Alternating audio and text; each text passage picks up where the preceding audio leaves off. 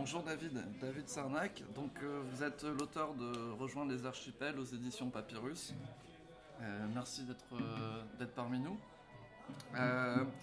Aujourd'hui, vous avez décidé de, choisir le thème de la poésie comme, comme moment d'échange. Et donc un thème qui vous tient à cœur dans un monde pas souvent audible. Et vous avez mis en, avant une, citation euh, dans votre livret euh, poétique euh, de Wiltod Gombrowicz qui est J'ai la conviction que la messe poétique a lieu dans le vide le plus complet. Pourquoi? Pourquoi cette citation? Bah, D'abord parce qu'il est toujours intéressant de problématiser un, mot qui ne sert plus à rien et à personne. Euh, l'idée c'était un petit peu de, repartir euh, autour de ce mot, autour de la critique de ce mot, autour de la critique même de cette activité, euh, ô combien étrange, qui survit euh, curieusement un petit peu à travers des gens extrêmement courageux qui font des revues, qui ne servent pas à grand chose, autour de théories qui ne servent pas à grand chose, autour de pseudo-générations. J'ai entendu parler il n'y a pas longtemps de la génération 90, ça m'a fait rire.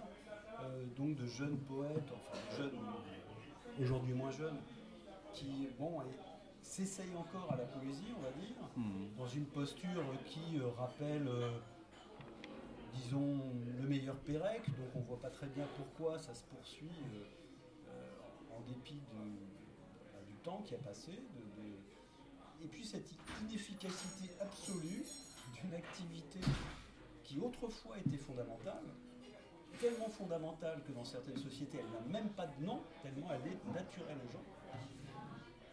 Et donc l'idée c'était de s'interroger simplement et avec euh, la candeur qui s'impose, et non pas euh, enterré sous une bibliothèque et enterré par les savoirs, mais plutôt approcher cette, euh, discipline ou cette question avec euh, la candeur qui s'impose et demander que faire de la poésie Hmm. aujourd'hui, 2020 donc. Euh, voilà, c'était Ok. un petit peu de- Parce qu'aujourd'hui, il y, a les- il y a les poètes, il y a les gens qui lisent la poésie. On peut lire la poésie sans, sans pour autant être poète. Euh, Aujourd'hui, euh, c'est compliqué euh, de lire de la poésie, euh, pas forcément par rapport au texte qui est écrit, à la poésie, poésie qui est écrite, mais aussi au bruit qui nous entoure. C'est-à-dire qu'il y a des bruits partout. Euh, Il y a des bruits, euh, vous en citez dans votre, dans votre livret euh, euh, poétique, il y a les voix officielles, les voix publicitaires, les voix médiatiques, la voix du peuple, euh, les voix intérieures, les voix artificielles, bref, il y a beaucoup de bruit.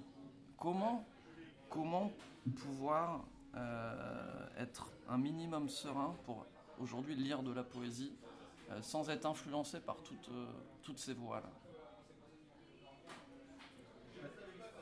Qu'il est compliqué de lire de la poésie dans un monde sans poète. Et que la question, c'est moins la question du lecteur, il n'y en a plus guère, que la question de la façon dont euh, la poésie se conçoit aujourd'hui. Elle est euh, dans une posture euh, encore éminemment formelle, en dépit de ses pétitions de principe. Je veux dire, elle est globalement extrêmement maniérée, même dans, sa façon de ne pas l'être. Hein, mais c'est du maniérisme formel, de façon très évidente. Tout ce qu'on peut lire euh, aujourd'hui, le plus pointu, relève d'une sorte de maniérisme euh, qui, veut, enlever en fait tout style. Mais enlever tout style, ça reste un style. Et donc, euh, on ne se sort pas vraiment de ces questions-là. Donc, la, la question de la lecture, en fait, appelle plutôt je dirais, la question de la fabrication de cet Ouais. objet et, de- et du pourquoi on fabrique cet objet aujourd'hui. Hmm. Euh, effectivement, la, la chose principale qui peut se dégager, c'est euh, une écriture qui aille vers euh, le dégagement d'un espace d'écoute, un espace de résonance qui en fait va permettre à la fois un, un partage et une veille. Ce serait déjà pas mal. Hmm. Effectivement, euh, le, le petit fascicule qui est un peu provocateur, évidemment, que j'ai écrit là, euh,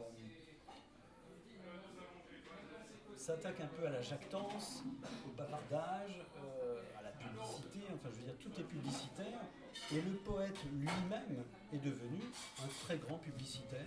C'est pour ça que sa voix, qui est devenue rare, et quand on l'entend, euh, sa voix n'a pas tellement d'importance parce qu'elle n'est pas tellement différente et dissonante par rapport aux voix qu'on entend d'habitude. En fait, le publicitaire a remplacé le poète et le poète a remplacé le publicitaire. C'est les mêmes en fait. Hmm. Ouais, vous n'êtes pas tendre avec les, poètes d'aujourd'hui. Euh, si je reprends le Rejoindre les archipels, donc aux, éditions Papyrus, euh, pour, le, pour la lettre P, vous avez choisi le mot poésie justement. Et vous, et vous dites pour poésie, si tu veux savoir quoi, que ce soit de valable en poésie, il te, il te faudra apprendre à marcher nu.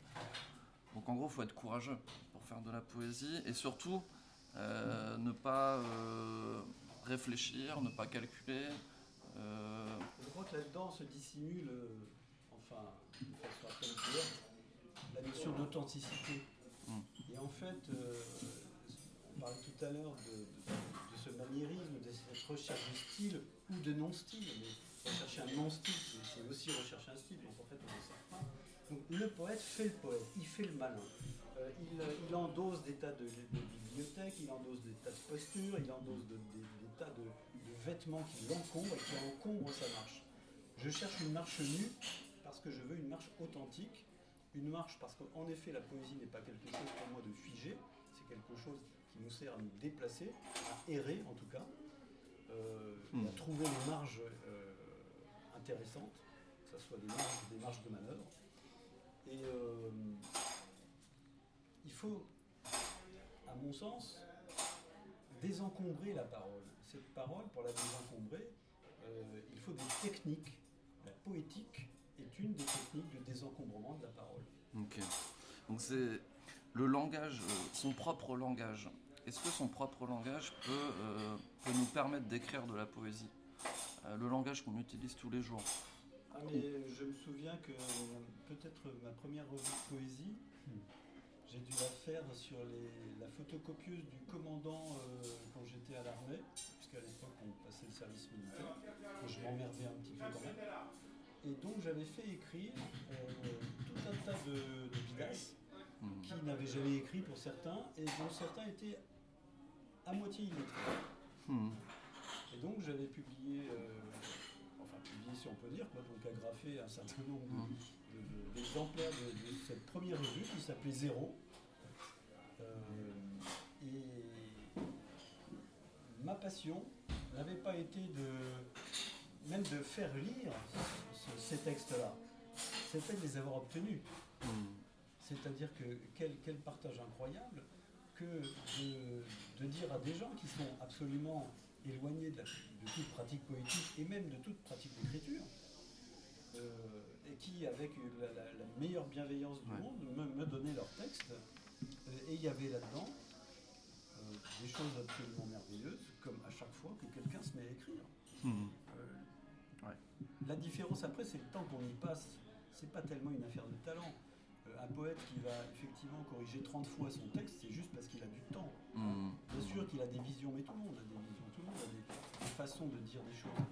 Euh, une des choses qui m'a le plus étonné, c'est le talent, c'est le partage du talent. Mmh. Euh, alors, je sais qu'aujourd'hui, ce, type de discours est combattu. On dit oui, oui, mais c'est un peu démago de dire ça, etc. Mmh. Euh, il y, a une, y, a, des différences de degré ou d'implication, ça c'est vrai si on enlève ça, et si on demande à quelqu'un qui n'a jamais écrit, bon, allez, je te donne une semaine, tu écris un recueil de poésie.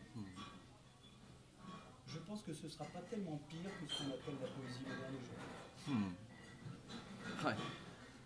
Mais, donc, euh, ce qui veut dire que, oui, vous, ce qui veut dire que vous, pour vous, chacun est capable, en tout cas, à partir du moment où il y a le cœur, la spontanéité, l'instinct qui s'exprime sans, filtre, on va dire, chacun serait capable d'écrire de la poésie. Oui, c'est un petit peu ce qui m'est apparu au niveau de la musique, par exemple. Prenez la musique. Euh, moi, j'aime bien les Rolling Stones. Donc on, se réunit dans une grande salle, parfois immense, et on est tous au garde à vous, le regard absolument axialisé vers la scène, et tout le monde regarde ces, euh, troubadours modernes. C'était comment dans le temps? Hmm. Dans le temps, il y a très longtemps. Eh bien, les gens n'attendaient pas le groupe qui allait venir. Les gens, c'est entre eux qu'ils faisaient de la musique. Ouais. C'est cette différence-là que je veux faire sentir. Ok. Je comprends. Et on a perdu cette entre-nous parce que commercialement parlant, on a foutu les Rolling Stones sur la scène. Et depuis, on ne fait plus de musique ensemble. D'accord.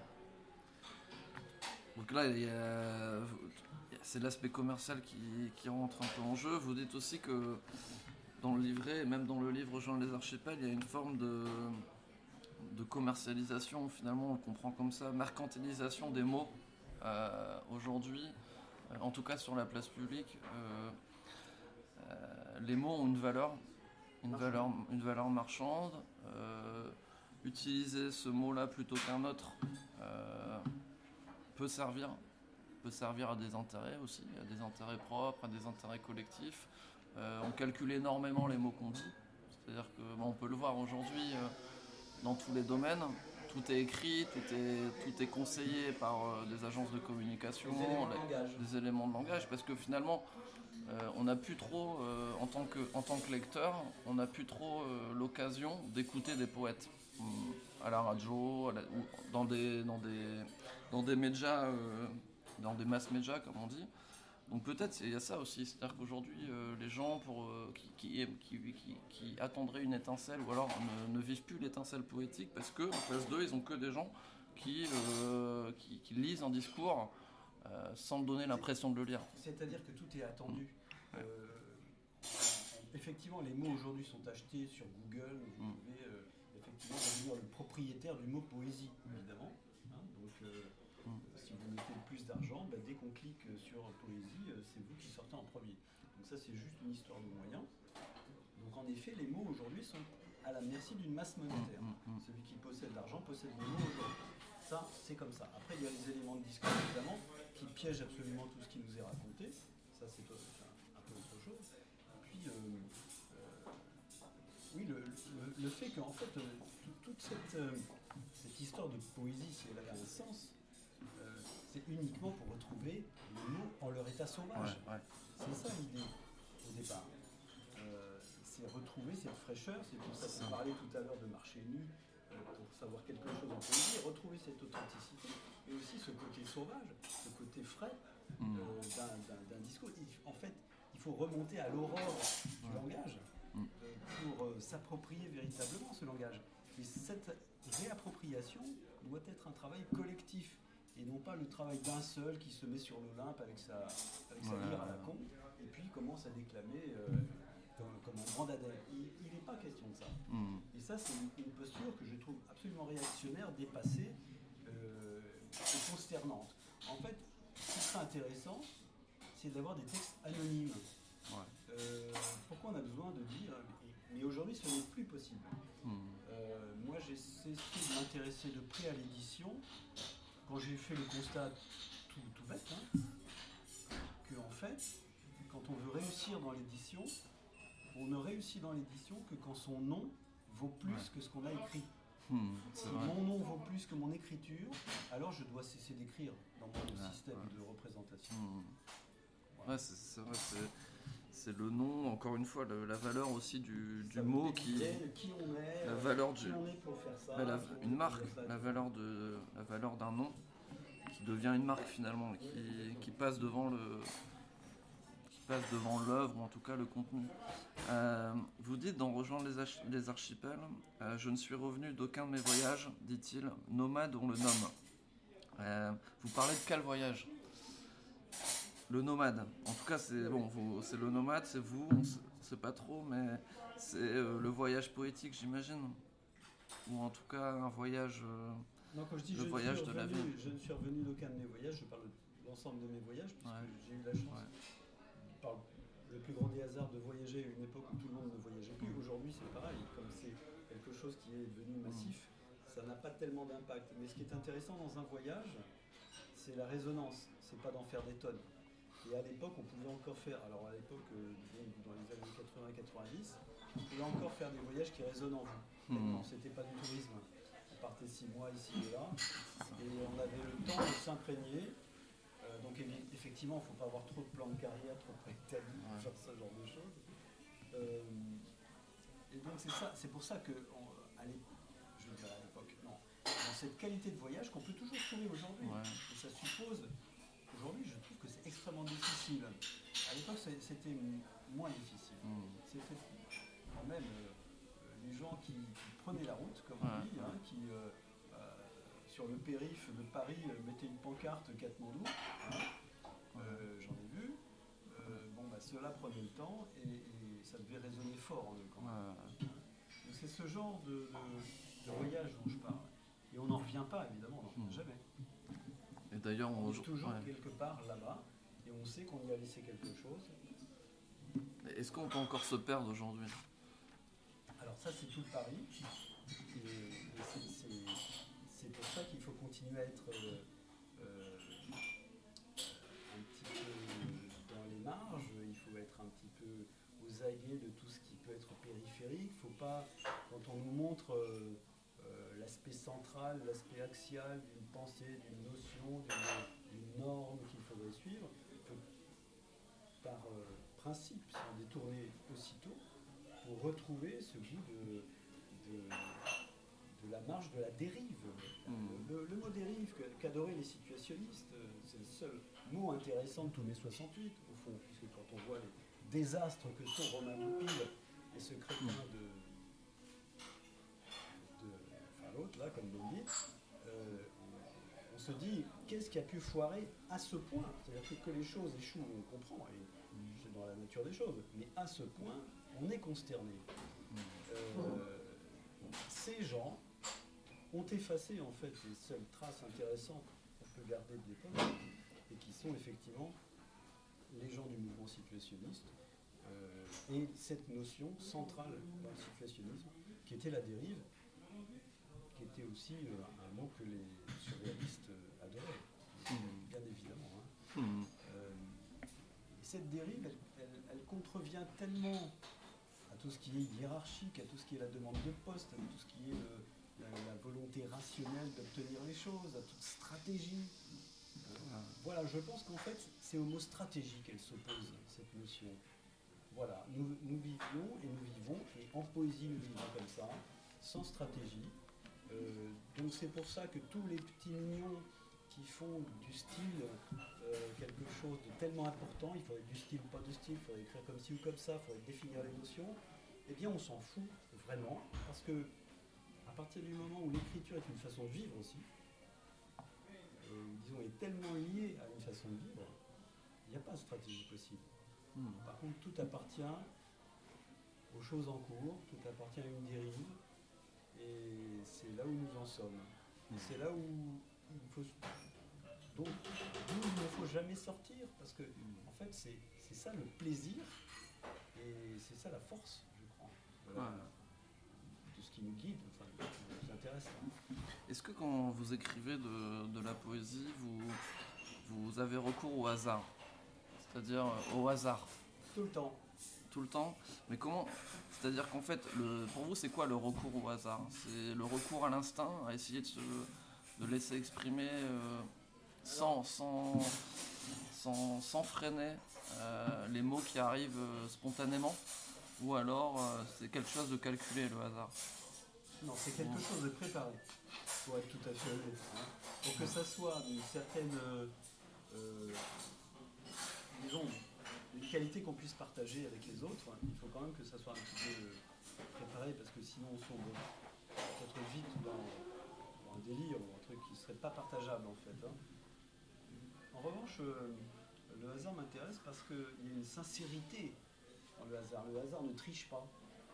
Et donc, euh, vous voyez comme euh, en fait tout tourne autour de cette notion d'authentique, de, nudité de la pensée, de l'esprit, etc. et donc le, hasard ne triche pas. Hmm. Donc c'est pour ça que j'utilise pas mal. Ok. C'est ce que je vais lire le, passage dans le livre.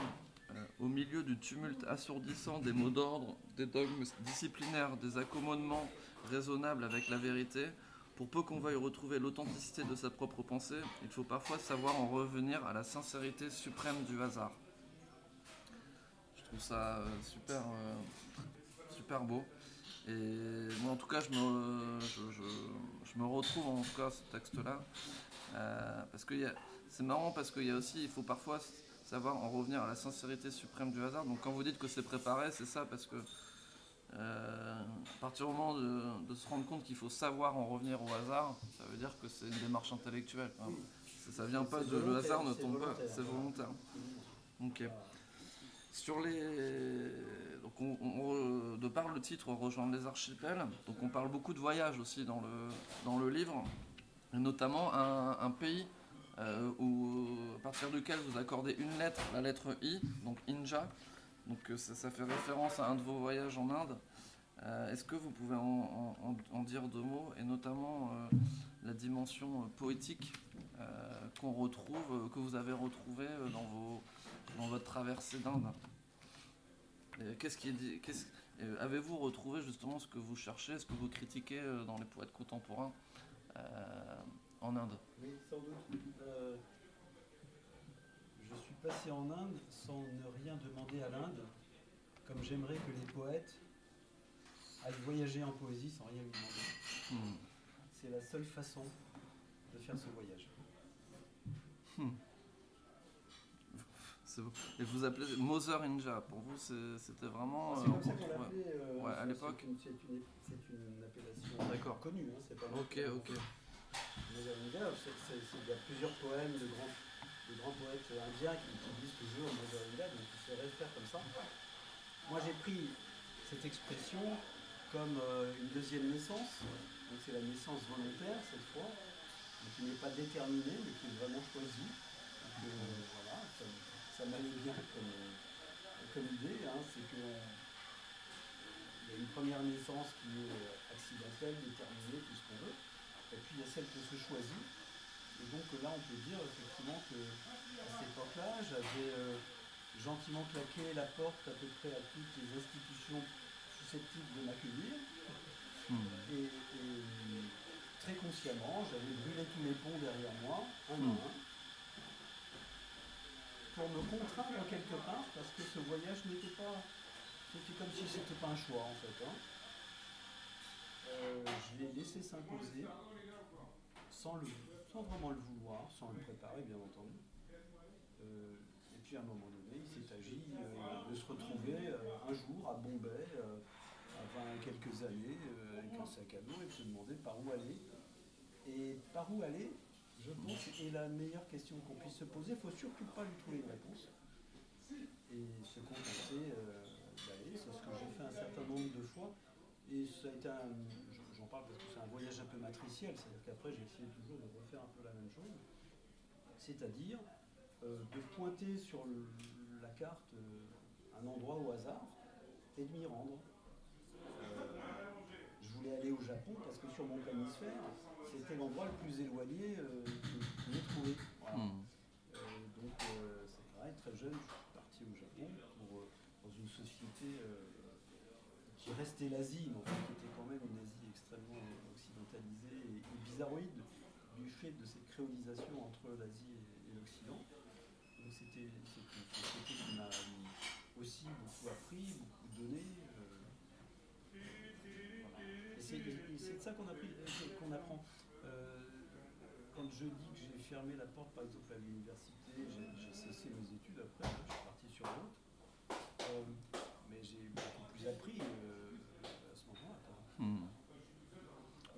un apprentissage comme devraient être les apprentissages, c'est-à-dire pas pour exclure celui qui n'y a pas accès, mais pour, euh,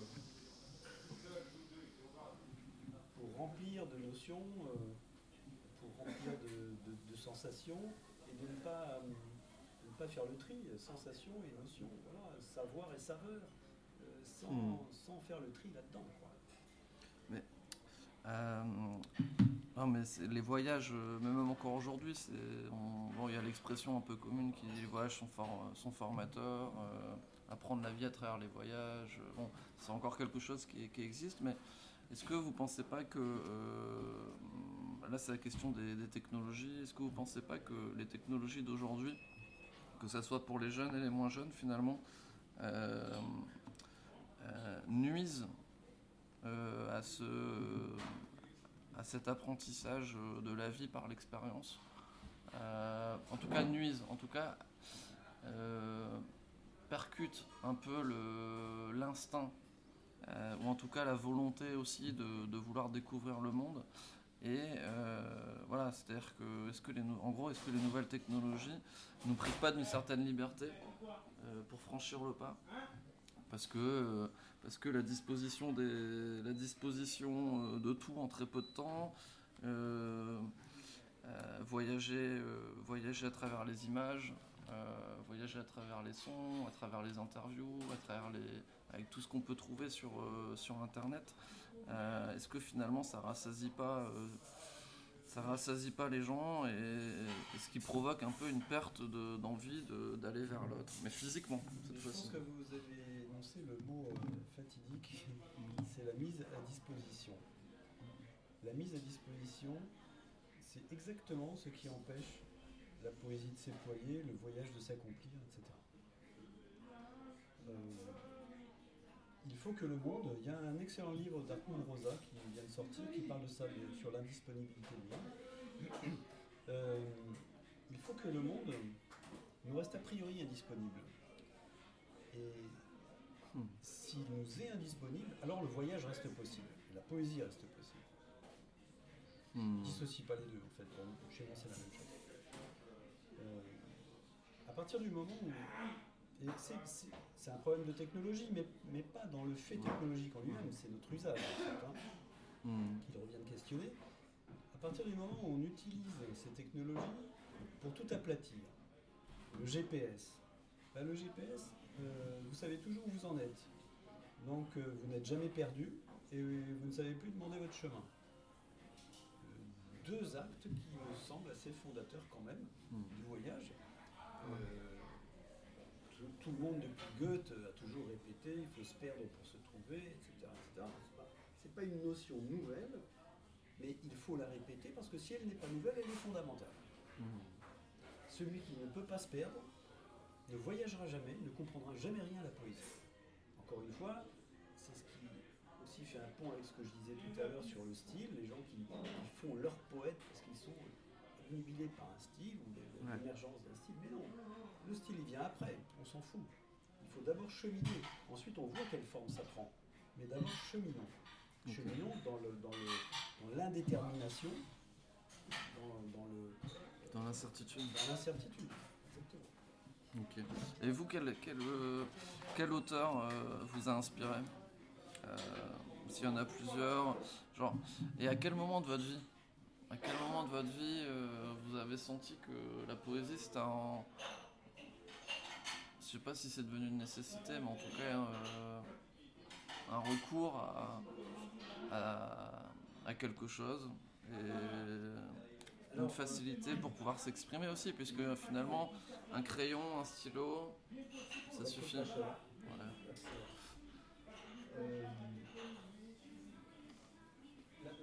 la, première grande sortie que j'ai pu faire, qui était peut-être mon premier voyage, au départ, je vois un poète chez Bernard Pivot qui avait cette émission apostrophe. Qu'on regardait vaguement, critiquant énormément, mais qu'on regardait quand même.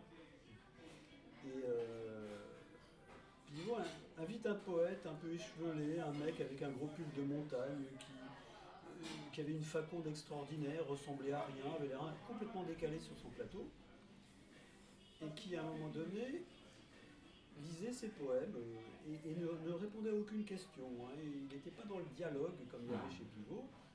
Il se contentait de lire ses poèmes.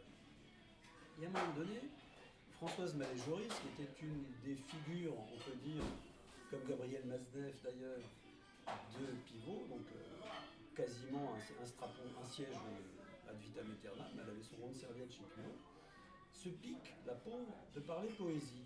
Et là, ce brave poète qui jusque-là s'était contenté, échevelé avec son gros pub, de lire ce poème, la regarde avec un regard extrêmement clair. Et lui dit Votre façon de parler de la poésie me donne envie de dégueuler. Ça a jeté un froid, c'était comme un coup de revolver dans un concert.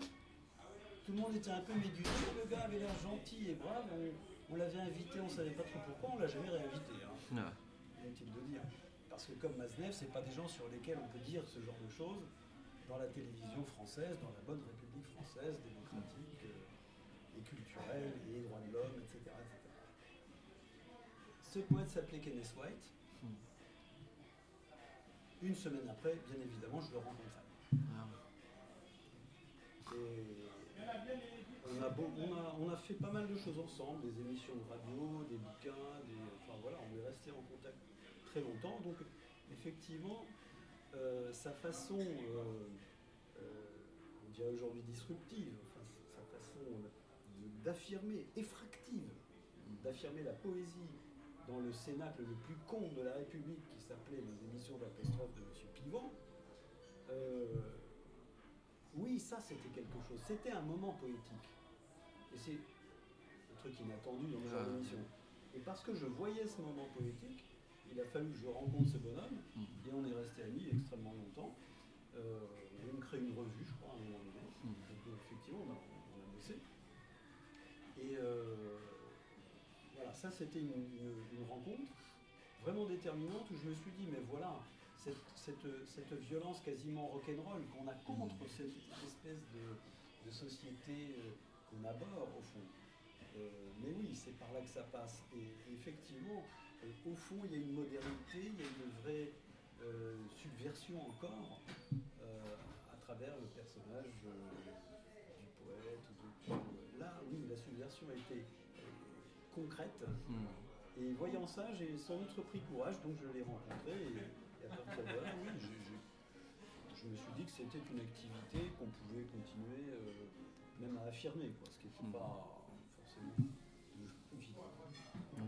Et aujourd'hui, et Mm. aujourd'hui, j'ai eu le sentiment que euh, j'ai pris l'acte politique comme un acte d'indépendance par rapport à la société. Il y a là-dedans de politique. Moi, c'est un acte d'indépendance vis-à-vis de la société. Hmm. Bon. Merci David pour, euh, pour cet entretien. On va, euh, bah, on va vous retrouver euh, très bientôt au Festival de littéraire de Ténac, le dernier, le dernier samedi du mois de mars, où vous serez présent justement pour parler de poésie et présenter votre livre, euh, Rejoindre les archipels. Donc encore merci pour, ce- pour cet entretien. Je vous en prie. Merci.